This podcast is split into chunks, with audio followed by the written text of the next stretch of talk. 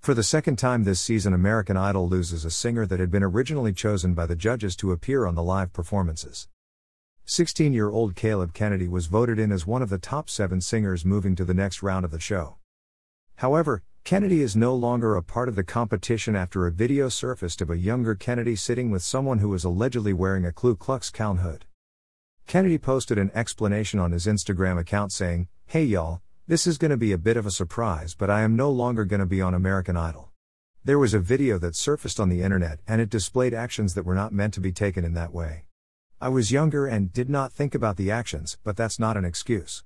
I want to say sorry to all my fans and everyone who I have let down. I'll be taking a little time off social media to better myself, but saying that, I know this has hurt and disappointed a lot of people and made people lose respect for me. I'm so sorry. I pray that I can one day regain your trust in who I am and have your respect. Thank you for supporting me. As with Wyatt Pike, the spot left empty by Kennedy's departure will not be filled. The show on Sunday night was set to be a double elimination show, but will now be a single elimination show. Feature photo credit Caleb Kennedy's Facebook page.